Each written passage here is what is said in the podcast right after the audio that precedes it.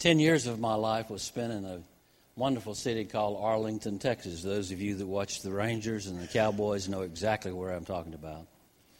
And a lot of events that occur in the sports world end up in the Arlington Stadium there. In those 10 years while I was there, I was there as uh, in two vocations. I was there as an air traffic controller at Hensley Field, and I was there as uh, someone who got interested in real estate. And in my interest in real estate, a friend of, of mine, Tom Sky, and I bought a real estate franchise, and a Remax franchise, and operated it. But I was so busy wearing those two hats that I had little time for anything else. Family was very important to me at the time, and I really, really uh, got to a place that I was missing home home for me was Ochlocknee, Georgia. How many of you ever heard of Ochlocknee, Georgia? There's one, two, three, four. Wow. Well, it's a little town of 503 people. Back when we had things called encyclopedias, you don't have any of that anymore. You got Wikipedia. Um, but there used to be Compton encyclopedias. How many of you remember Compton Encyclopedia, Britannica? Uh, those were good, good places to find some good reading material. Well, in the town of 503, they have this little festival at the end of the fall of the year called Old South Day. Ronnie Herring cranks up his cane mill, and we have all kind of delightful events going on during that time frame. And I was in Texas, and I wanted to go home. I asked my family if they wanted to go with me, and they just didn't care. They were all involved in their activities, in high school and grammar school. So I was bent and determined. I said, if, it's, if it kills me, I'm going to Old South Day. Well, don't ever pre uh, face something with if it kills me. I rented an airplane. I'm a, a pilot uh, as well as Jim Bedso. Did you didn't bring that out too much? Lives on the airport, flies an airplane. He and I both fly. In fact, I'm building a little airplane in the in in the backyard, or, or in the garage behind the house, and um, Jim's going to help me, aren't you, Jim? So we're looking forward to those fellowship times together as if we didn't have enough to do already. On my way uh, out of Arlington Airport, I was thinking, what a beautiful, beautiful sunset this is as I was flying in toward Shreveport and by the time I got over Shreveport, it was dark. By the time I got over Monroe, Louisiana, it was really dark. It was about 7:30 or 7:45, and it was in 1985. Now the psalmist says that he rides on the wings of the wind, talking about your Lord and Savior, mine too.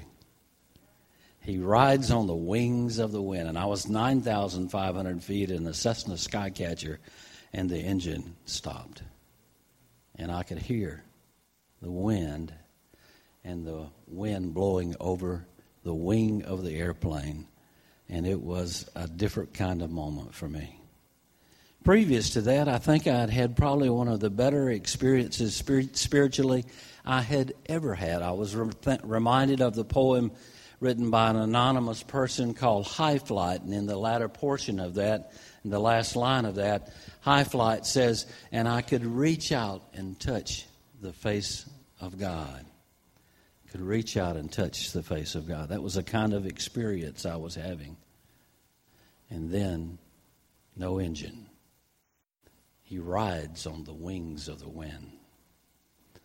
I went through the emergency pre- procedures, contacted approach control, brought it down, and would you know it? It was Veterans Day, and both lines uh, of traffic going eastbound and westbound on I 20 were filled. And in Louisiana, they do something we don't always do in Georgia they plant pine trees in the median.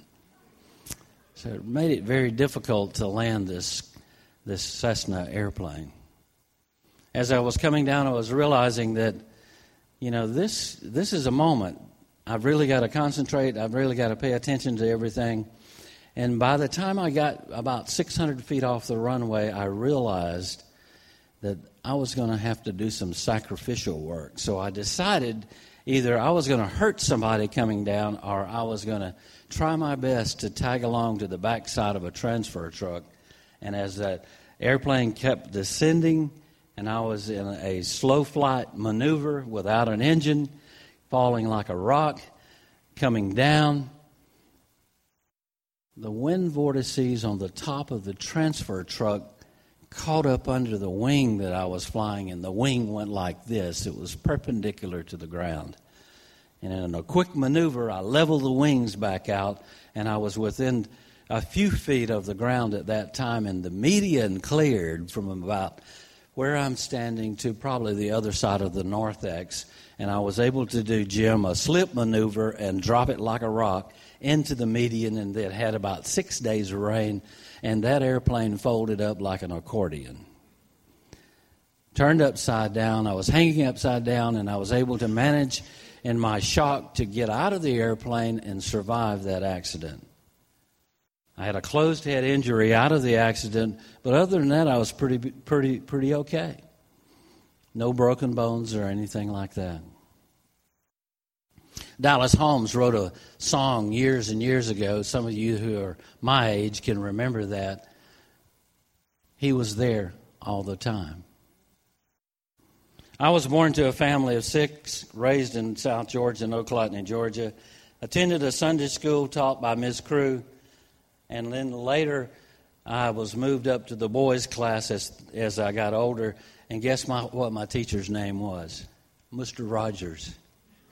I participated in the Boy Scouts in Ochlocknee and also the Royal Ambassadors. So my mom's participation as, as the um, training union director had us involved in church whether we liked it or not.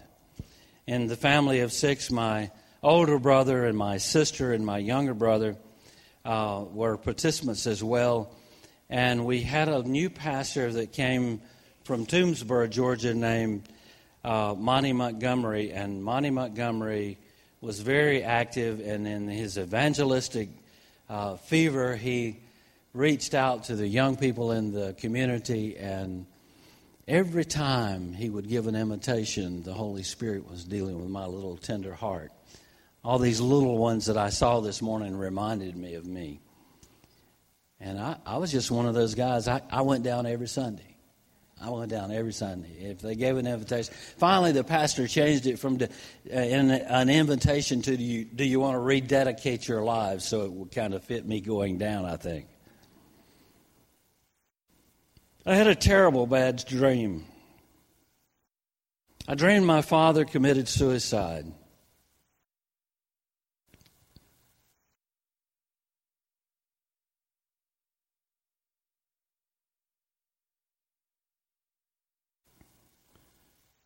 Out of the terrible bad dream, I woke to realize that it was real. Like Jim's father, my father was abusive. He was an alcoholic. I can remember trying to keep up with his steps as a little fella about this high, and my legs weren't as long as his, and I couldn't put my I couldn't get my feet to fit into where he had stepped. But there was this innate yearning inside of me. I loved my dad even though he was abusive, and I wanted to follow in his footsteps. I couldn't keep up. I tried to mimic him, but I couldn't keep up. His legs were way too far and too long. Suicide has an impact, it has a shame that is not only carried by the partner who is married to, but is also carried by the family as well. And it's a shame that we often don't deal with very well in the church. I went through in, internal things with my Heavenly Father, and I was complaining one day, standing in front of the mirror in the bathroom in the house that the Lord had provided for my mom. She was courageous. She took on a job, never had worked before. Uh, she was an intelligent lady, but she didn't have the high school education that was required, and she was a teller at the local bank, and we were able to build a house. prior to that, the houses that we lived in were poor, and we were in a very poor situation. I understand what it's like to look through the ceiling of a roof and be able to see daylight or moonlight at night. I understand what it's like to look through the cracks of the floor and be able to feed the chickens. I understand what it's like to not have a bathroom and have to go out to the to the privy or whatever you call it outside. I understand what it's like to be so poor you can't even afford afford tissue paper. I've been there. I've done that. I hurt for all those who are having to experience that in their life. As a result of the pain and shame, in the 10th grade, I found myself trying to burn off and make the backyard a little bit bigger so we could have a football field. And as I was lighting the last post, not using wisdom as most young guys don't use much wisdom, the post didn't light, the wind shifted, and I was lit. And I took off like lightning for about 20 feet, and then I realized you're supposed to get on the ground and run, roll. And I rolled and rolled and rolled, but I couldn't put the fire out. And a neighbor grabbed a coat that I had thrown on the ground and put it out, and I was in the hospital for nine months. My granddad walked out of the room shaking his head and said to my mom, I, don't think he'll live another, another night. But nine months later, I walked out of the hospital. And again, I remind you of the song Dallas Holm penned. He was there all the time. You see, sometimes we look at our life as if it's a little chapter, but it's not a chapter, it's a book. And all the time, even before you were conceived, even if things don't go right in the service and you like you think they should be planned, God has a plan and He's in control and He's working things out. He's got a message He wants you to hear. I can't say that in marriage that I've had the perfect life and had no blemishes. i am in my second marriage. I'm married to Hilda and I love her with all my heart. But in my first marriage, I had three children, and together, Hilda and I have five children, and we have nine grandchildren that we love, care for, and adore. Some people argue, well, you can't do what you've done, you can't pastor, and you can't be and I've pastored several churches, Methodist and Baptist, in my career since the early 20s of my life. But, folks, when I look at that scripture, it says, Hey, Timothy, you got to be husband of one wife. And then I look at the culture, and the culture says, Hey, Roman people, it's not a good idea for you to live in polygamy and have several wives. What Paul is really saying to Timothy is, I want you to be committed to one woman, and I'm committed to one woman, Hilda. And when you hold that criteria that Paul lays out, husband of one wife, if you want to be real strict with the criteria, Paul can't pass the test because he never was married. So He's disqualified as a potential elder. now, who would disqualify Paul? None of us, I'm sure. Today, my commitment is to the Lord Jesus Christ first. In my senior year in high school, I got closer to the Lord and I learned to know Jesus not only as my Savior, but as my Lord. I learned to lean on the Holy Spirit to be the revealer of the truth of the Word of God. My family is second. My marriage is high up on the list of things that are very important to me. And my commitment to the body of Christ, to Grace Fellowship, follows in pursuit. I'm actively involved as the lead community spiritual director for the Emmaus community locally. I'm on, I serve on the board of directors with cheerful hearts. I teach, like Jim, a fellowship group called the G Men. Amen. And we might make it through Ephesians one day, but we're having lots of fun doing it. And let me put a plug in for the G Men group. We meet at Atlas on Monday night at 7 o'clock, and we'd love to have uh, you if you're a, uh, a, man looking for a place to fellowship and just let it all uh, hang out, so to speak. I thank the Lord for David's uh, invitation to allow me, Tolbert's uh, invitation to allow me to become a participant as a yoke fellow, and I've enjoyed the last four months of doing that. That has been terrific.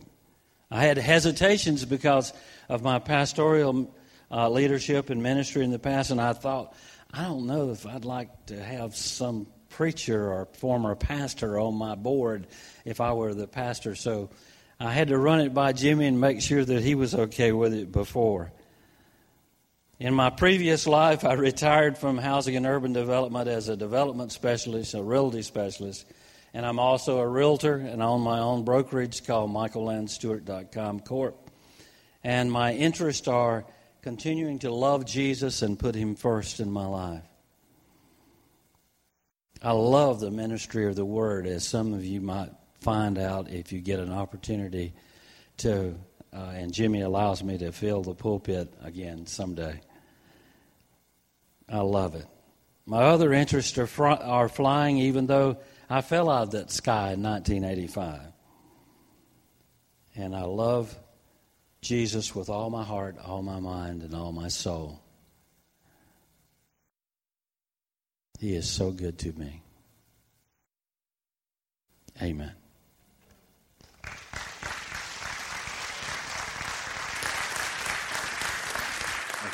Love you, brother.